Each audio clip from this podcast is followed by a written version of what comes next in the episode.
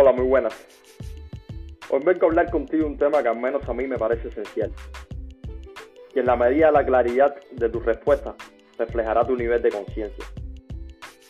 Si yo te preguntara ahora que me escuchas, ¿hacia dónde te diriges en los próximos cinco años? ¿Dónde visualizas tu realidad profesional y de pareja? Porque lo cierto es que quieras o no, todos llegaremos a algún sitio en los próximos cinco años. La, la pregunta sería, ¿cuál es el camino que has elegido? Precisamente del enfoque y automotivación quiero hablarte hoy. Quizás nunca has parado a preguntarte y escuchar qué es lo que quieres lograr realmente. Y cuando digo esto, por favor, no caigas en el juego mental de pensar que donde estás hoy es fruto de una decisión tomada por ti. Porque lo cierto es que seguramente, al igual que yo, has pasado una vida dormido, sin tomar apenas una decisión creada y elegida por ti. Si hoy estás aquí, es porque no has elegido ni has tomado un camino en tu vida. Si hoy estoy aquí, es porque he elegido hacerme una pregunta. ¿Qué quiero lograr yo realmente? Y escucharme con todo mi ser, con cada célula de mi cuerpo. Y desde ahí, elegir un camino. Esta palabra enfoque, que te puede resultar muy etérea, solo se trata de tomar claridad, detenerte y cuestionarte ahora si donde estás es donde te visualizas. Si no es así, pregúntate qué quieres lograr para tu vida.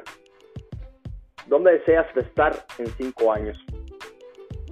Solo con hacerte esta pregunta, sentirás ese foco tan anhelado que persigues. Si has hecho un buen trabajo de introspección, has mirado atrás en tu historia, te has escuchado, has alcanzado a responderte y has tomado esa energía de esa fuente llamada foco.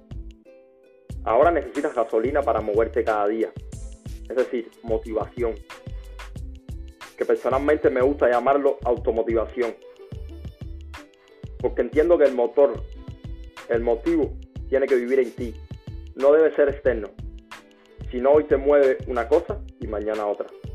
Si estás realmente conectado con un tan solo un motivo, harás que saltes de la cama hoy y siempre. ¿Y dónde saco estos motivos? Te preguntarás. Simplemente decirte que siempre te has movido por evitar dolor o por tener placer.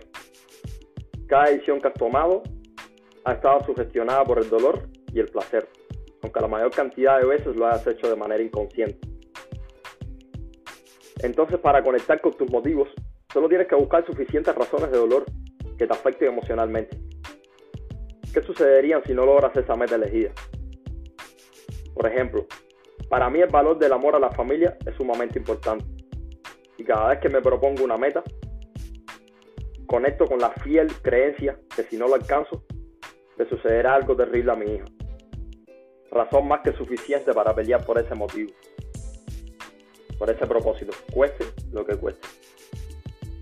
Y por otra parte debes encontrar suficientes razones de placer, es decir, que disfrutarías plenamente una vez lo alcances.